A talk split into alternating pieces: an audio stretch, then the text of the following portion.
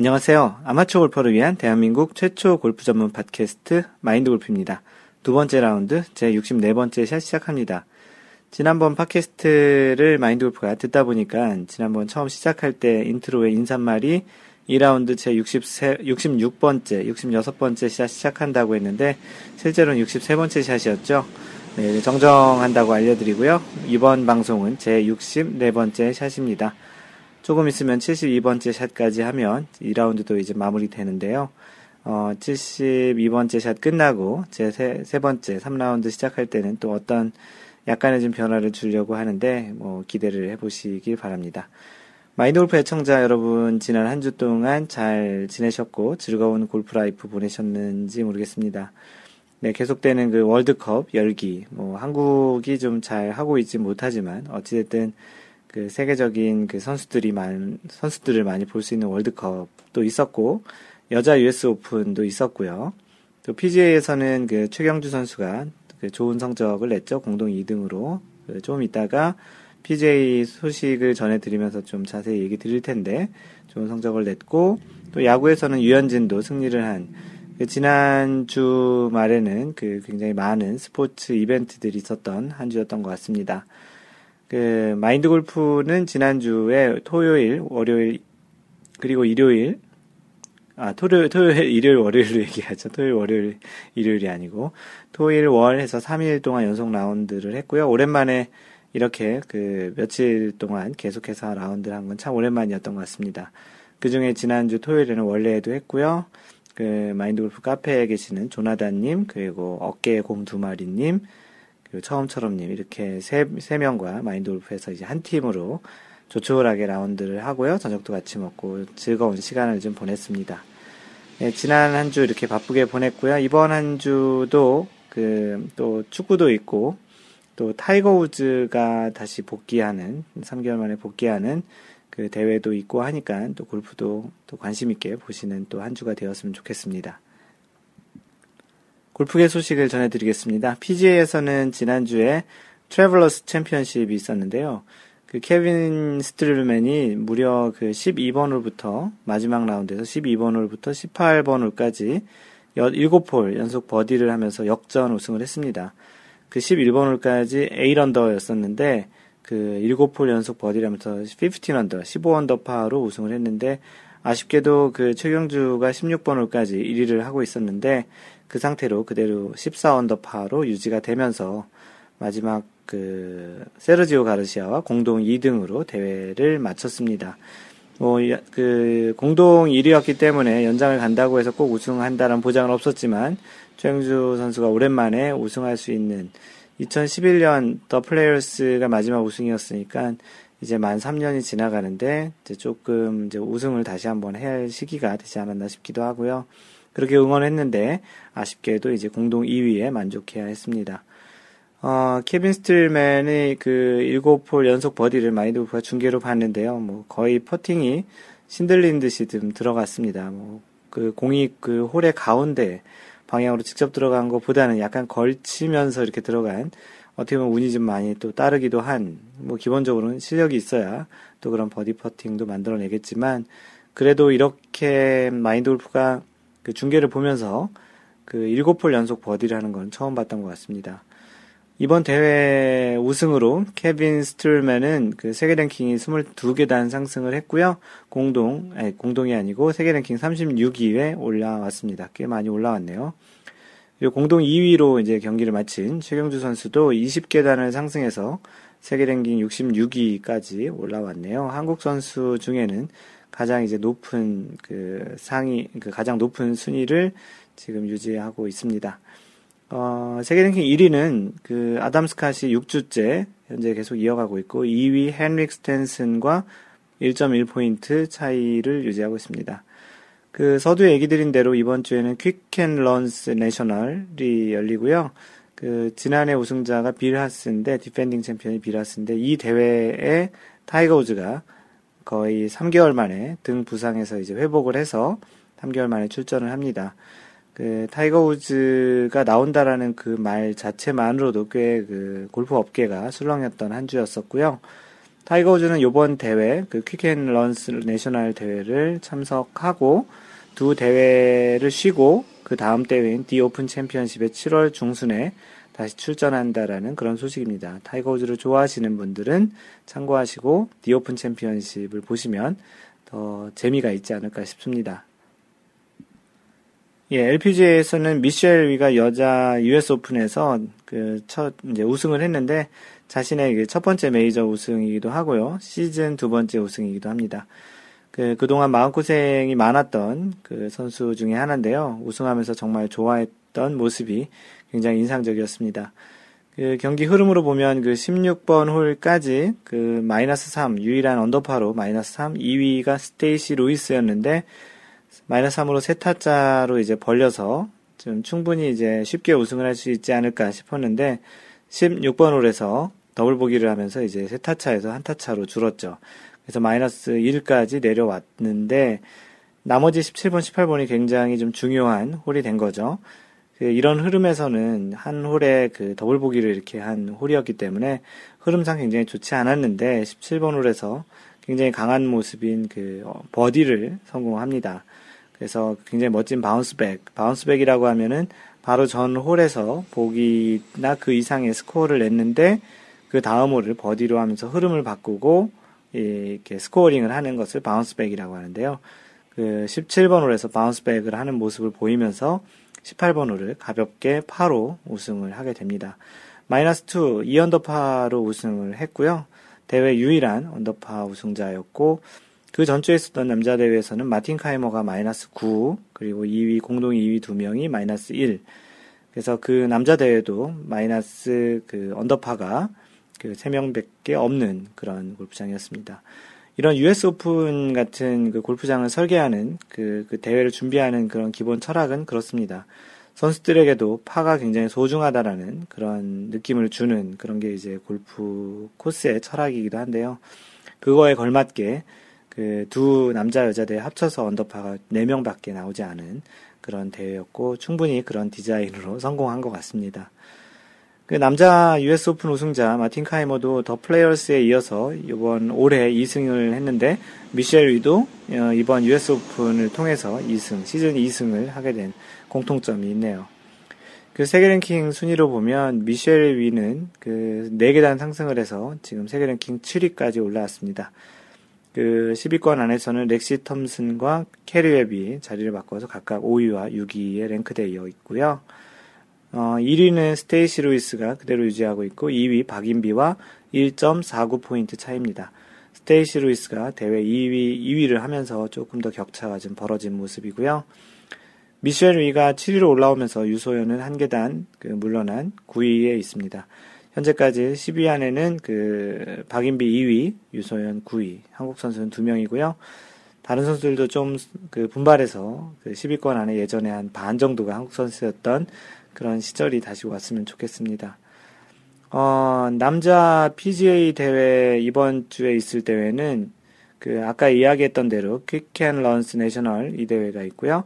여자 LPGA 대회는 그 월마트 NW Arkansas 챔피언십이 있습니다. 참고하시 참고하셔서 골프 중계를 보시면 좋겠습니다.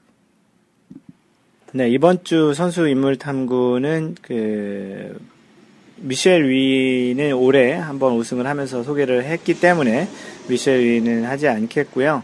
그 케빈 스트릴맨 그 연속 7홀 연속 버디를 하면서 우승 역전 우승했던 케빈 스트릴맨을 이번 주 선수 인물 탐구로 결정을 했습니다. 예, 이름은 케빈 스트룰맨이고요. 나이는 만 35세네요. 1978년생이고 생각보다 나이가 좀 많이 있는 그 선수입니다. 출생은 그 미국 일리노이주에서 했고 현재 거주는 미국 아리조나주에 거주하고 있고요. 가족은 아내와 자녀가 하나 있는 그 상태입니다. 그 현재 PGA 승은 총 2승을 한 상태고요. 이번이 두 번째 우승인 거죠. 그 아마추어 그 기록이 그렇게 뭐 유명했던 선수가 아니라서 그렇게 기록이 많지는 않은데 그 2001년 듀크대를 졸업을 했고 사회학 전공을 했다고 합니다. 그리고 2001년에 그 졸업과 동시에 이제 프로 전향을 하게 되는 거죠. 지금부터 한 13년 전이니까 어, 나이 22살 정도에 이제 프로 전향을 하게 된 거네요. 그렇게 이제 있다가 2007년에 이제 처음으로 PGA 투어 Q-School에 도전을 하게 되고 Q-School에서 14위로 통과를 하면서 그 투어 카드를 받게 됩니다. 그래서 2007년에 Q-School을 했으니까 2008년부터 투어 생활을 하기 시작한 거죠. 그리고 나서 지금까지 계속 투어 카드를 유지하고 활동 중인 선수고요. 한 번도 이제 빠지지 않았던 것으로 보면 우승이 많지는 않지만 그렇게 꾸준한 플레이를 하고 있는 그런 선수인 것 같습니다. 뭐 골프가 아주 잘하는 것도 중요하지만 이렇게 꾸준히 잘하는 것도 뭐 중요한 것 같습니다. 뭐 때에 따라서는 성적이 부진해서 그 투어 카드를 잃고 다시 또 투어에 들어오기 위해서 그 힘든 과정을 또 겪기도 하는데요. 그 예전에 최경주 선수도 그 지금은 없어진 Q-School 제도를 통해서 그 PGA 투어에 입문을 했었는데 그 최경주 선수가 했던 이야기 중에 그 실제 투어 뛰는 것보다 Q school을 통과하는 게 더 어렵다. 그래서 Q school 가기 싫어서 그 PGA 투어를 열심히 활동한다는 그런 이야기도 있었는데요. 그만큼 Q school은 그 당시에 지금은 뭐 2부 투어인 Nationwide 투어가 있는데 거기서 이제 굉장히 많은 좋은 그 스코어를 유지를 해야 되기 때문에 굉장히 힘듭니다. 게다가 전 세계에서 날고 기는 그 골프 선수들이 모여서 하는 거기 때문에 더 어려울 수도 있겠죠. 그리고 또 한 번 떨어지면 그 다음 해까지 또 1년간 또 기다려야 되는, 물론 투어 활동, 2부 투어 활동을 하면서 기다리긴 하지만, 상금 순, 상금으로 보면은 PGA 투어에 비하면 굉장히 적기 때문에, 어, 꽤 경제적으로도 쉽지 않은 생활일 수 있습니다. 2008년 US 오픈에서는 1라운드에서 공동 1위를 했던 성적 도 한번 보였던 적이 있고요. 2009년에 세계 랭킹 top 100, top 100 안에 처음으로 이제 들어오는 성적도 내기 시작합니다. 지난해 2013년에 이제 PGA 투어 153번째 그 대회 만에 탐파베이 챔피언십에서 이제 우승을 첫 PGA 우승을 하는 감격적인 그러니까 PGA 투어를 2008년에 시작을 했으니까 만 5년 만에 그 첫 번째 PGA에서 이제 우승을 합니다. 그만큼 PGA에서 어, 떤 선수가 한 번이라도 우승을 한다라는 것은 이렇게 이제 굉장히 힘든 일이고요. 뭐 최경주 선수 같은 경우는 거의 10승을 했기 때문에 어, 이런 과정을 보면 최경주 선수의 그 우승은 꽤 많은 굉장히 좀 높은 위업이 아닌가 싶습니다. 물론 타이거 우즈나 더 대단한 세계적인 선수를 보면 어, 꽤 이제 큰 승수죠. 어, 2014년 올해 이제 지난주에 있었던 트래블러스 챔피언십에서 PGA 투어 이제 두 번째 우승을 하게 되고요. 이 마지막 7홀 연속 버디는 PGA 투어 기록이기도 합니다. 어, 굉장히 뭐 신들린 퍼팅을 보여줬던 그 케빈 스트렐맨이었고요. 이번 주 그 선수 인물 탐구는 그래서 케빈 스트렐맨에 대해서 그 알아보았습니다. 네, 지난주 제 2라운드 63번째 샷. 그 원래 타수, 원래 스코어보다 많이 기록해도 실격인가? 네, 그 실격은 아니고 원래 타수보다 많이 적으면 그대로 다 받아준다라는 그런 내용이었죠. 그 배나온 천사님이 글을 남겨주셨는데요. 재미있는 사실 두 가지를 알게 되었네요. 첫 번째, 상대의 점수를 적는다는 것. 네, 마커로서 그 자신이 마킹을 해야 되는 그 선수의 스코어를 본인이 적는다라는 것을 알게 되었다는 것이고요. 두 번째는 스코어보다 많이 적었을 경우에 이제 그대로 다 받아준다라는 그런 두 가지를 알게 되었다고 하셨네요. 그런데 투어 경기에서도 두세 명 것을 모두 자기가 적나요? 아니면 아, 왠지 남의 것 적기엔 바쁠 것 같아서요. 그렇지 않고요. 두 명 플레이를 하게 되면 서로 상대방 것을 적게 되고요. 세 명 이상 플레이를 하게 되면 A가 B 걸 적고 B가 C 걸 적고 C가 A 걸 적는 이렇게 교차로 해서 이게 서로 돌아가면서 적게 됩니다. 당연히 네 명일 경우에는 그렇게 뭐 D가 더 나와서 이제 그렇게 돌아가면서 이제 적게 되는 것이죠. 왜냐하면 두 명씩 이렇게 페어를 하면은 서로 뭔가 이제 담합을 할 수도 있기도 할 수 있다라는 그런 가정에서 이렇게 배분을 하는 것으로 알고 있습니다. 예, 카페에 인사 글을 올리신 분들 몇 분 소개하겠습니다. 네, 그 아이디 파플님, 파플님, 네, 그 구력 11년째 되는 골프 환자입니다. 우연한 기회에 카페 홈피, 그 블로그 얘기하시는 것 같은데요. 카페 홈피 쇼핑몰을 알게 되었습니다. 깜딱 놀랐습니다. 체계적이면서도 일목요연하게 아주 잘 정리되어 있는 사이트를 구경하면서 꼭 가입해야 되겠다는 생각이 들었습니다. 또한 이런 분도 있구나 하고 골프에 대한 애정을 충분히 느낄 수 있었습니다. 앞으로도 골프 계속 사랑해 주시고요. 좋은 인연으로 즐겁고 건강한 골프 생활 했으면 합니다. 전 아마추어 주말 골퍼로서 아래 10가지를 기념 목표로 하고 있습니다. 그래서 그 10가지를 적어 주셨는데요. 첫 번째 그 70대 싱글, 두 번째 샷 이글, 세 번째 알바트로스, 네 번째 홀인원, 다섯 번째 사이클 버디, 육, 여섯 번째 이븐파, 일곱 번째 언더파, 여덟 번째 60타 대 타수, 그리고 아홉 번째 all par, 그리고 열 번째가 age shooter인데요. 지금 얘기 드린 열 가지 중에 여러분들은 몇 가지 했는지 한번 그 세보시고요. 이 글을 올리신 파플님께서는 70대 싱글, 그리고 샷 이글, 이븐파, 그리고 언더파, 이렇게 네 가지를 해보셨다고 합니다. 어, 마인드 골프는 이 기준으로 보면은 그 70대 싱글 해봤고요. 샷 이글 해봤고요. 알바트로스 못 해봤고, 그 다음에 홀인원 해봤고요. 사이클 버디도 두 번 해봤고, 그리고 언더파, 이븐파 다 쳐봤고요. 60타 대 타수도 쳐봤습니다. 그렇게 따져보니까 세 가지를 못 해봤네요. 알바트로스, all par, age shooter를 아직 해보지 못했는데, age shooter는 좀 나이가 좀더더 들어야 될 것 같고, 요즘 들어서 이제 올파를 생각해서 라운드를 시작하는데, 어느 순간 보기 하나가 딱 나오거나 버디가 나오면 그 이제 기록이 날아가니까 그래서 항상 시작할 때는 그래도 올파를 생각하고 이제 플레이를 합니다. 어떤 것보다도 어려운 것 중에 하나인 것 같고요. 그 파플님 내 좋은 인연으로 만나 뵙게 되어서 고맙고요. 그 마인드 골프가 그 정말 골프를 좋아하고요. 예, 애정이 많이 있다라는 것도 이렇게 파플님에게 전달이 된 것 같은데요. 파플님도 그만큼 이제 골프에 환자 정도로 미쳐 있으시다고 하시니 자주 오셔서 그 많은 커뮤니케이션 했으면 좋겠습니다. 네, 다음은 싱글벙글님. 네. 안녕하세요. 골프 경력이 만으로 6년쯤 되어가는 그 직장인 남자입니다. 그동안 팟캐스트만 듣다가 이제서야 카페 가입하고 첫 인사말 남깁니다. 말 그대로 주말 골퍼이고 재미있게 즐기려고 골프 칩니다. 작년에 처음 80대 진입하고 그 후 90대 중반을 오가다가 이제 안정적인 80대에 정착할 듯 하지만 생각만큼 쉽지는 않습니다. 그 인사글 남겨주셔서 고맙고요. 90대에서 안정적인 80대로 가는 것이 시간적으로 가장 오래 걸렸던 것 같습니다. 뭐 이야기하신 대로 재기 재밌게 즐기다 보면은 이제 어느 순간 이제 80대에 안정적인 타수를 하실 것 같은데요. 그 90대에서 80대를 안정적으로 가려면 일단 실수가 많이 주는 게 가장 큰 관건인 것 같습니다. 80대는 기본적인 그 기본기도 있고 실수도 많지 않은 그런 타수인 것 같고요. 90대는 어느 정도의 자신의 샷은 있지만 어, 아직은 실수가 여전히 그 한두 홀에서 많은 타수를 잃는 그런 타수가 나오기 때문에 90대를 치는 것 같습니다. 1차적으로는 기본적인 실수를 좀 줄이시는 게 맞는 것 같고요. 80대에서 또 70대로 가는 과정은 그 뭐 꼭 그 실수는 거의 이제 없어야 되고 거꾸로 이제 그런 실수에서 다시 만회하는 recovery 능력이 뛰어날 때 80대 초반, 70대를 칠 수 있는 것 같습니다. 싱글벙글님 반갑고요.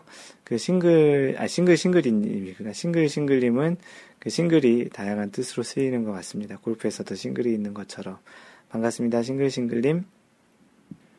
네, 마오이 형님께서 기아 자동차 한국 여자 오픈에 참가해 주셨다고 하시면서 갤러리 갔다 온, 그, 다녀온 사진, 그리고 선수, 특히 김효주 선수도 찍은 사진도 올려주셨고요. 갤러리로 갔을 때 그런 느낌도 올려주셨습니다. 뭐 간접적으로 그 갤러리를 그 비슷하게 해서 사진을 본 것 같고요. 지난 일요일 22일 인천 청라에서 열린 한국 여자 오픈에 참가했습니다. 선수가 아닌 갤러리로. 여자 오픈인데 참가, 마오 형님이 남자로 알고 있는데요. 선수로 참가해도 좀 이상한 거죠.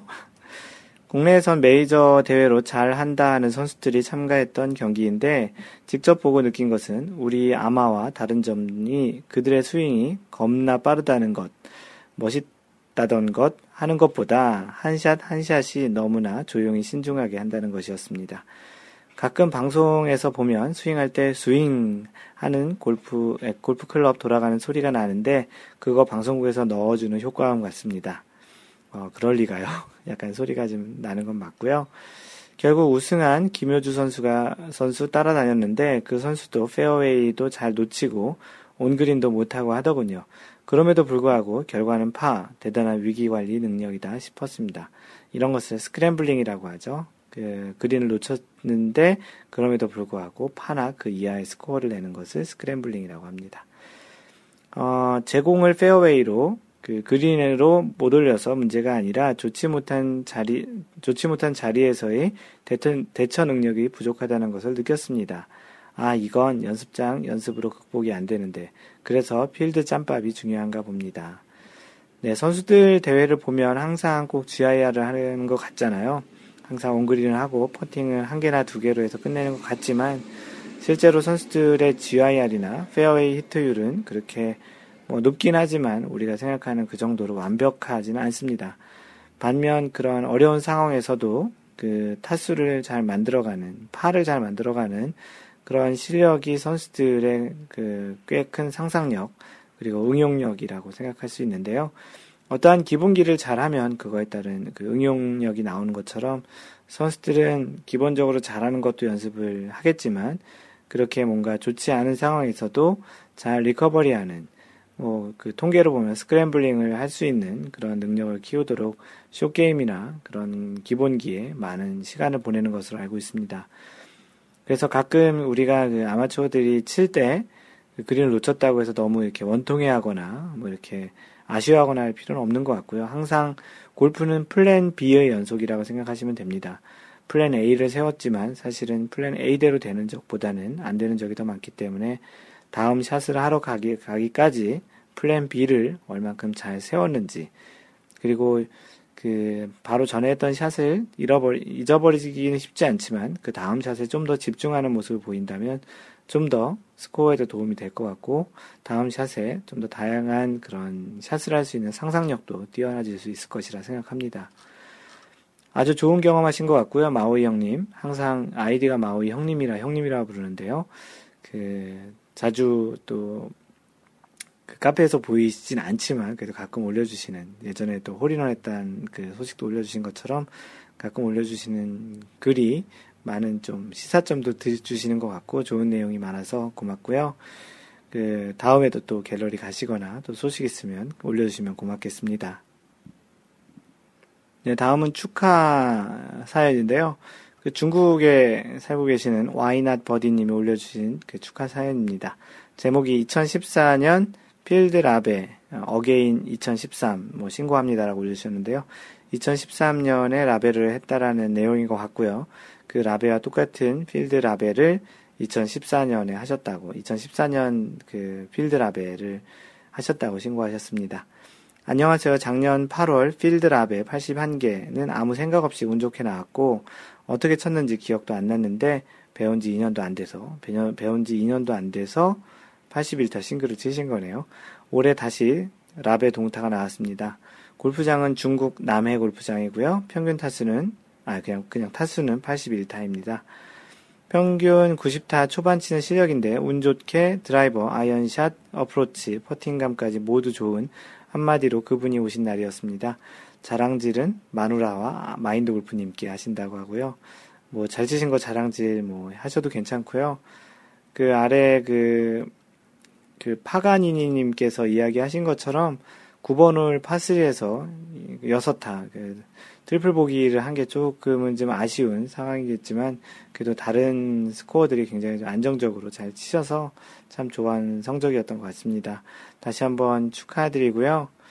그, 밑에 배나온 천사님께서 이야기하신 것처럼 그 싱글을 그못 치셨다고 이렇게 쓰셨던 내용이 있었습니다. 예, 근데 이제 80타 안쪽으로 들어와야 싱글로 알고 있었어요. 라고 해주셨는데, 실질적으로는 81타도 싱글 맞습니다. 왜냐하면 정규홀 70파 72 기준으로 보면 그 싱글 디짓 핸디캡에서 나온 말이기 때문에 단자릿수 플러스 9까지 더하면 81타까지가 싱글인데, 한국 분들이 조금 빡세게 적용하시는 그런 게 있어서 어떤 분들은 이렇게 배나온 천사님처럼 70타 때만 싱글인 줄 아시는데요. 그렇지 않고요. 81타 그 대도 싱글입니다. 와이나버디님 다시 한번 축하드립니다. 네, 지난주에 있었던 US 오픈, 여자 US 오픈에서 그 루시 리라는 11살짜리, 짤이라고 얘기해도 되겠죠. 11살짜리 소녀가 출전을 했습니다. 그, 그 미국 국적인데요. 실제 얼굴은 동양계인 거 봐서는 동양계에 그 피가 있는 그 미국 국적의 선수입니다. 만 11살인 선수인데 최연소 출전 선수였다고 합니다. 그래서 마인드 골프가 토론의 주제로 그 투어 출전 선수들의 나이가 낮아지는 것에 이제 대해서 여러분들이 어떻게 생각하는지 그런 그 현상에 대해서 어떤 생각이 드시는지에 대한 그 토론 주제를 올렸었습니다. 뭐 어떤 분들은 너무 어린 그 나이가 어린 선수가 대회 나와서 상처를 받지 않을까라고 걱정하시는 분들도 있기도 한데요. 그래서 다양한 의견들이 올라왔습니다. 소개를 해드리면 나이트샤님께서는 아직은 골프를 하나의 잘하는 놀이라고 취급하는 것 같지만 그 놀이를 감당할 수 없게 되는 순간부터 루시의 부모님들이 어떻게 대처할지가 궁금하군요. LPGA 또는 PGA는 출, 전 나이 제한 기준을 정했으면 합니다. 사실 LPGA와 PGA 투어 프로가 되기 위해선 그 나이 제한이 있고요. 근데 이제 오픈 대회 같이 이렇게 아마추어가 출전하는 데 있어서 아마추어 나이에는 별도의 제한이 없는 것 같습니다. 뭐 이런 나이 제한을 둔다면 전체를 통틀어 제한을 할 수도 있는 그런 것 같고요. 아니면 대회 특성에 따라서 나이 제한을 줄 수도 있을 것 같은데요. 그만큼 기량이 좋아지는, 그 나이가 어려지는, 빨리 시작해서 기량이 좋은 선수가 많아지는 것 참 좋은 것 같은데, 이에 따른 뭔가 또 부작용도 있을 거라 분명히 생각이 듭니다. 그 광교지기님께서는 I think no problem이라고 뭐 별 문제 없었다라는 이야기를 남겨주셨고요. 올레바이크님께서는 전 난독증인가 봐요. 최연소가 최소연을 어, 뛰어넘어서 최나연으로 보였다는 최연소를 최소연도 아닌 최나연으로 읽으셨나 본데요. 그냥 소중한 어릴 적 아름다운 추억의 한 페이지 정도로 간주한다면 괜찮을 것 같네요. 라고 하셨습니다. 어, 부하 직전님께서는 그런데 기본적으로 11살짜리 아이가 나 US 오픈 나갈래 라는 자기 의지를 가졌는지가 중요하겠죠. 본인의 의지라면 문제 없다고 봅니다. 그렇지 않을 경우 두 가지 관점이 있을 것 같은데요. 하나는 부모님이 한번 경험해 보렴 하고 내보낸 것, 또 하나는 최연소라는 타이틀로 마케팅을 하겠다는 것 아니겠습니까? 마케팅이라면 눈살이 찌푸려질 수 있겠죠. 나머진 순수한 동기라면 별 문제가 없을 것 같고요. 그, 뭐, 자신의 행동 의지가 가장 중요한 것 중에 하나라고 생각을 합니다. 뭐, 우리가 살면서 당연히 자신이 하고 싶은 것만 할 수는 없겠지만, 요즘 같이 이제 뭐 직장 생활 을 오래 하거나 마인드 골프도 약간 그런 거죠. 지금 마인드 골프 하고 싶은 자기의 행동 의지를 가지고 이렇게 원래 그동안 해왔던 삶과는 좀 다른 삶을 살고 있는데요. 자신이 좋아서 그리고 그것이 어떤 것인지를 알고 한다면 그런 것도 꽤 좋은 선택 중의 하나인 것 같습니다. 해피존 케이님께서는 아마추어로서는 큰 문제가 없지만 프로인 경우는 긴 장례를 봐서 신중해야 할 듯 하네요. 라고 하셨고요. 어, 타짜 박, 타짜 박 여사님께서는 조금은 상처를 입을 것 같아서 좀 저는 그런데 라고 하셨습니다. 다양한 의견이 있고요. 뭐, 뭐, 이거는 뭐 사실 그 당사자 또는 이제 그 사람이 아니고서는 잘 모르는 이야기지만 어찌됐든 그 마이돌픈도 그런 생각을 했어요. 그 루시리 이 선수의 스윙을 봤는데 조금은 좀 어, 본인의 최고에 비해서는 좀 과한 스윙을 하지 않았나 싶기도 합니다. 아무래도 그 나이가 어리니까 기본적으로 그 체격 조건이나 그런 것들도 아무래도 조금 그 떨어질 수 있으니 이것을 만회하기 위해서 좀 더 과한 스윙을 하는 게 보였던 것 같은데요. 그러한 것이 또 그 지금은 유연하고 어리니까 몸에 괜찮겠지만 나이 들어서 좀 더 몸에 무리가 줄 수 있는 그렇게 되지 않을까라는 생각이 좀 들기도 합니다.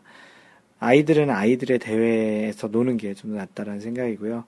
그래서 그런지 타이거 우즈가 어렸을 때 굉장히 많은 그 업적과 기량을 보였지만 또 그렇게 또 과한 운동을 해서 지금은 또 부상에 조금은 시달리는 그런 게 아닐까 싶기도 하다는 생각이 좀 드네요.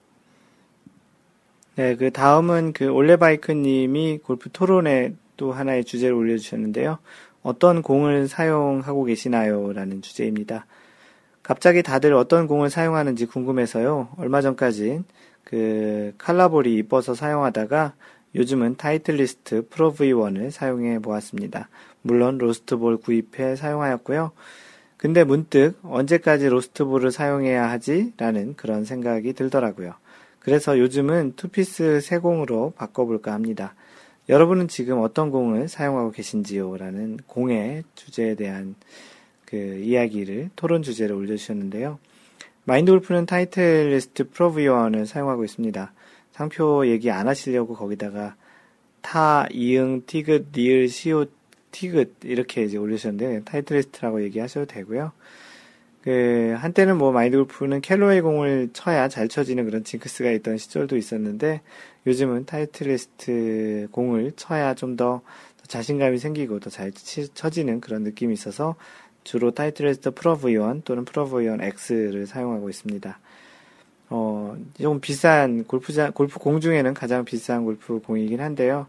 뭐, 그, 올레바이크 님이 너무 비싸다고, 그, 한 게임에서 한 개만 잃어버려도 욕심 내보겠는데, 보통 두 개 정도 잃어버리니, 두 개 정도 잃어버리시면은 쓰셔도 괜찮죠. 12개 사가지고 6라운드 쓰실 수 있으면 사보는 거 괜찮습니다. 또 마음에 드신다면, 당연히 두 개 정도 잃어버리실 실력이면 당연히 쓰셔도 되고요. 마인드 골프도 뭐 잘, 잘 못 치는 날, 어, 가장 최근에 쳤던 월요일 날 라운드 했던 날은 해저드에, 보통 그렇게 해저드 많이 들어가지 않는데, 해저드에 두 번 들어갔던 그 기록이 있어서 공을 두 개 잃어버렸습니다.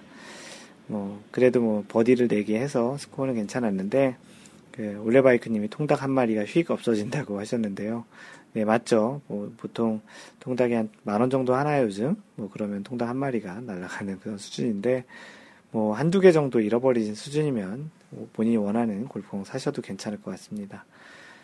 그 오빠 날려요님께서는 저도 요즘 공 알아보는 중인데 다른 분들은 어떻게 사용하는지 궁금합니다. 전 최근 2년 동안 선배들과 지인들에게 선물 받은 타이틀리스트 프로브이언을 사용했는데 라운드 중 평균 4개에서 8개 잃어버리니 공짜니까 썼지 제가 구입해서 썼다면 공값이 많이 들었을 것 같아요. 이제 공짜로 협찬받은 공도 거의 다 써가고 해서 사려고 하니 비싼 거 사려니 부담되고 싼 거 사려고 하니 좀 아쉽고 합니다. 저렴하고 괜찮은 공 추천받고 싶습니다. 그 골프공은 뭐 사실 뭐 조금 싼 거라고 특별한 차이가 있다라기 보다는 자신이 쳐서 그 괜찮은 느낌과 샷의 결과를 그런 그 공이라면 괜찮습니다.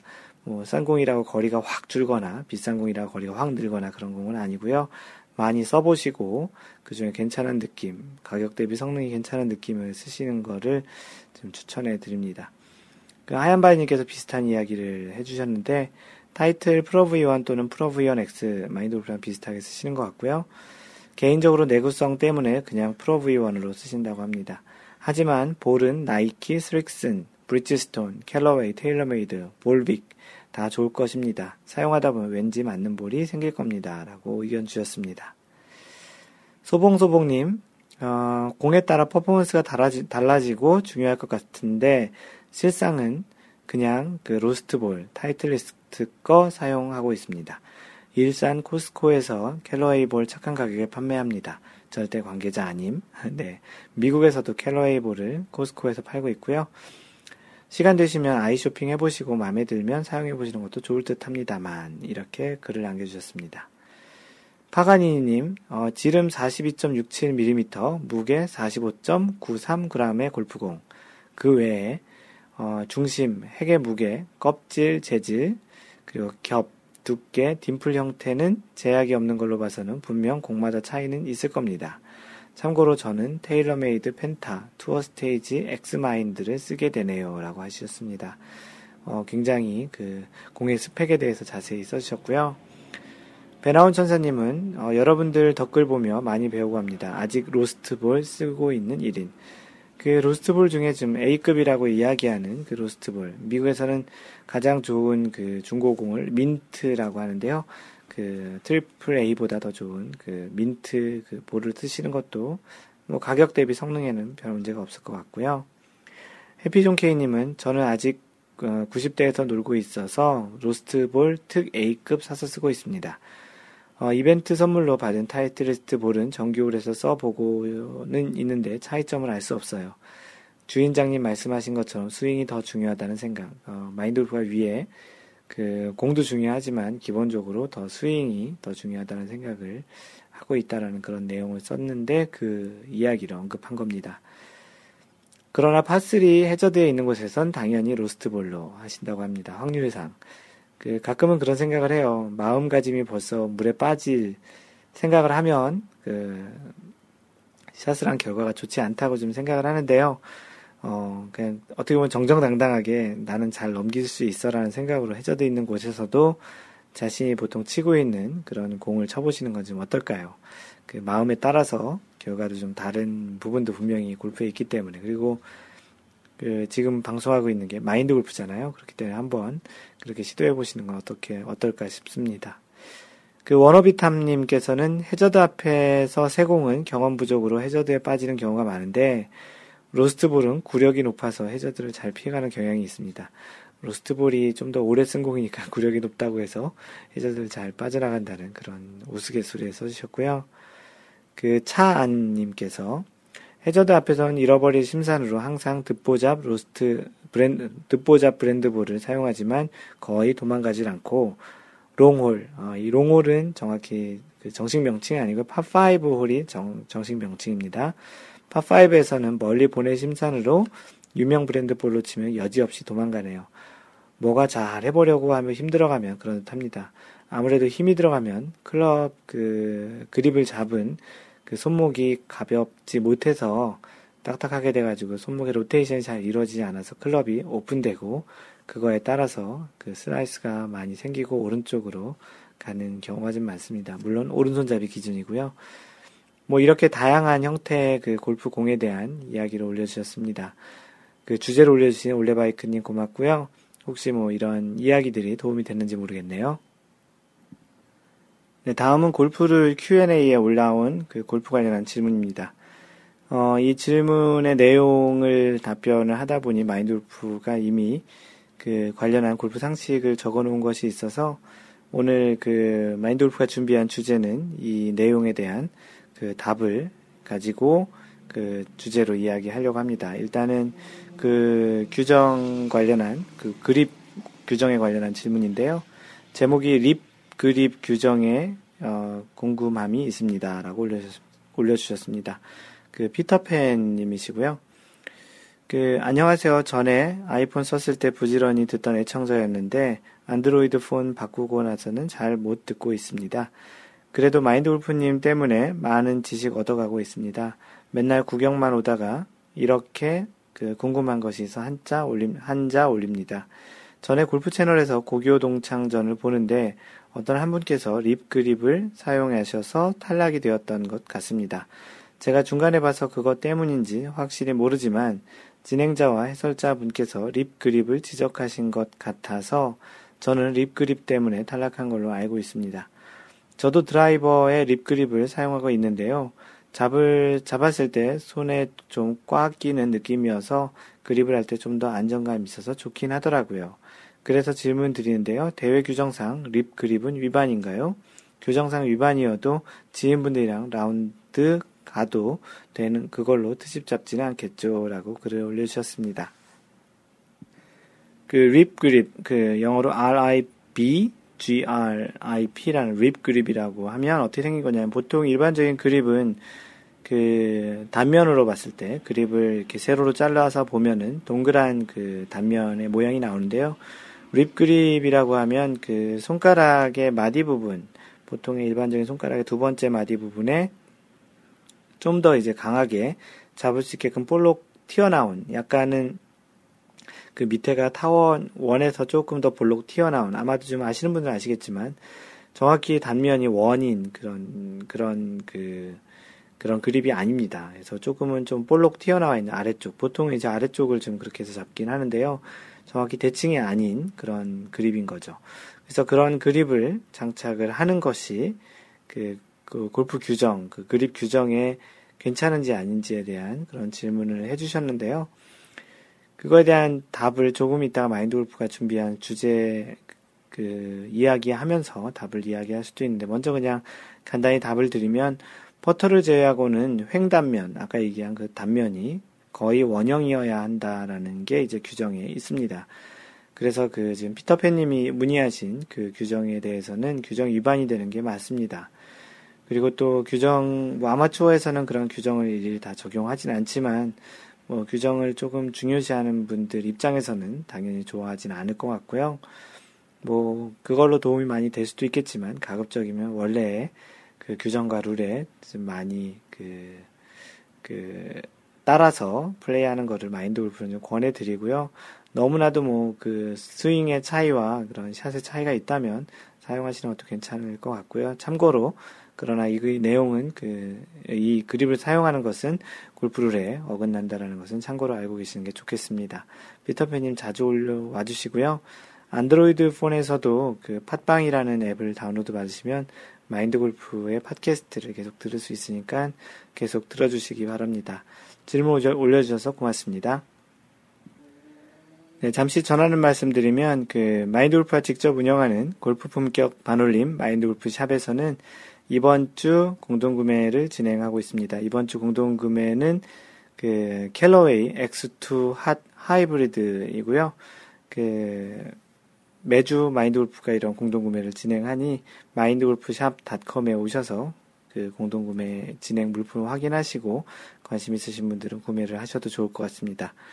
이상 마인드 골프가 직접 운영하는 골프 품격 반올림 마인드 골프샵에서 전하는 말씀이었습니다.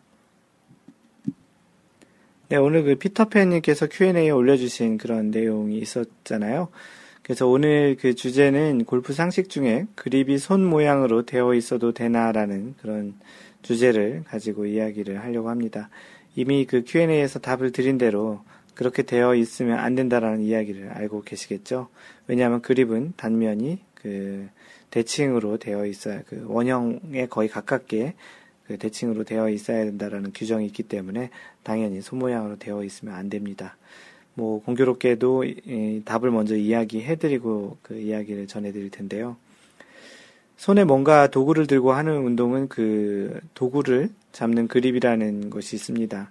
그 그립을 잡는 행위를 그립 또는 그리핑이라고 하는데 이건 말고도 도구라고 하는 라켓, 그 테니스 또는 뭐 배드민턴 탁구 등등 뭐 이런 라켓이라고 하는 것도 있고요.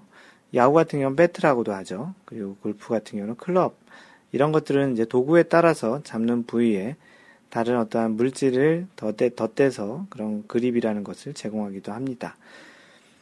뭐 이러한 그 그립의 목적 중 가장 큰 것은 손과 접점이 되는 부분으로 최대한 마찰력을 유지해서 손에서 도구가 미끄러지거나 또는 소위 그 손에서 노는 현상, 많이 그 손에서 돌아다니는 그런 현상을 줄여주기 위해서 하는 것이 목적이 있습니다.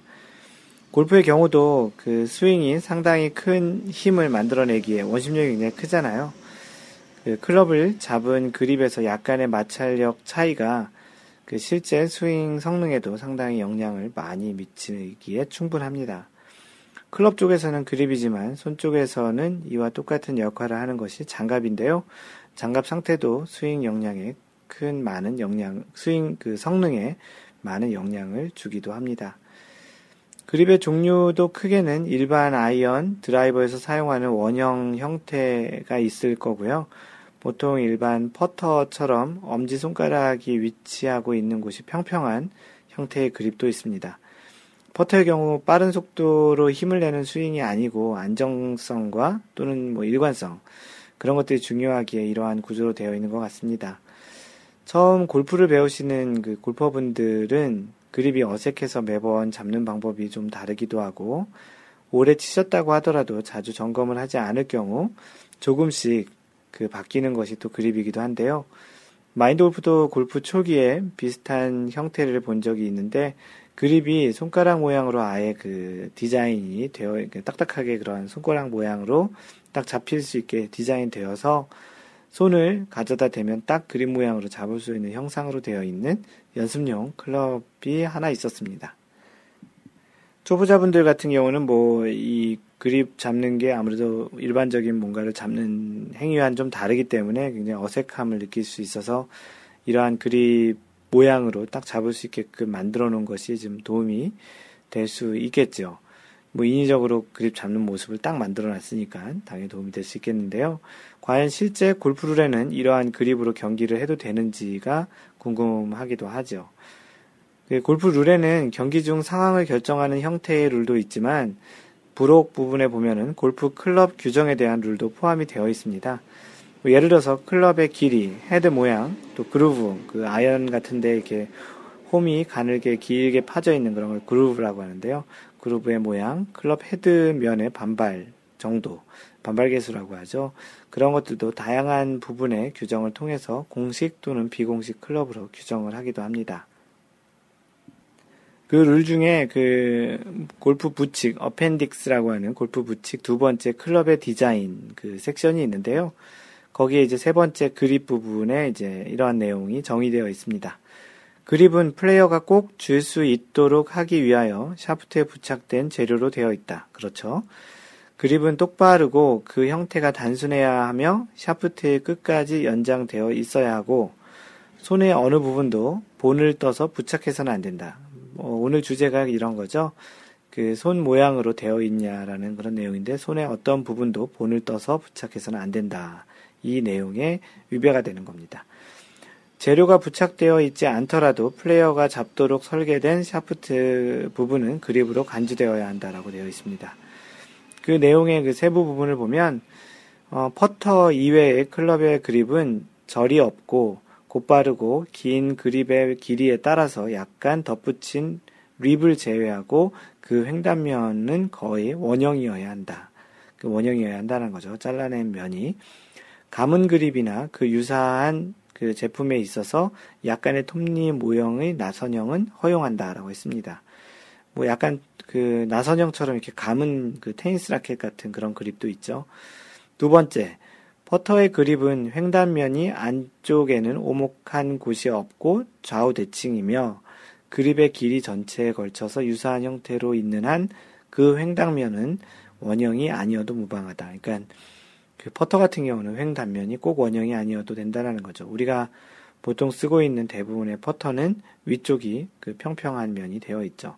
그래서 퍼터를 제외한 그 클럽의 그립은 횡단면이 거의 원형이어야 한다라는 그런 내용에 의해서도 그 손 모양으로 되어 있는 그런 그 그립 모양 본을 뜬 것은 규정에 위배된다라는 것입니다.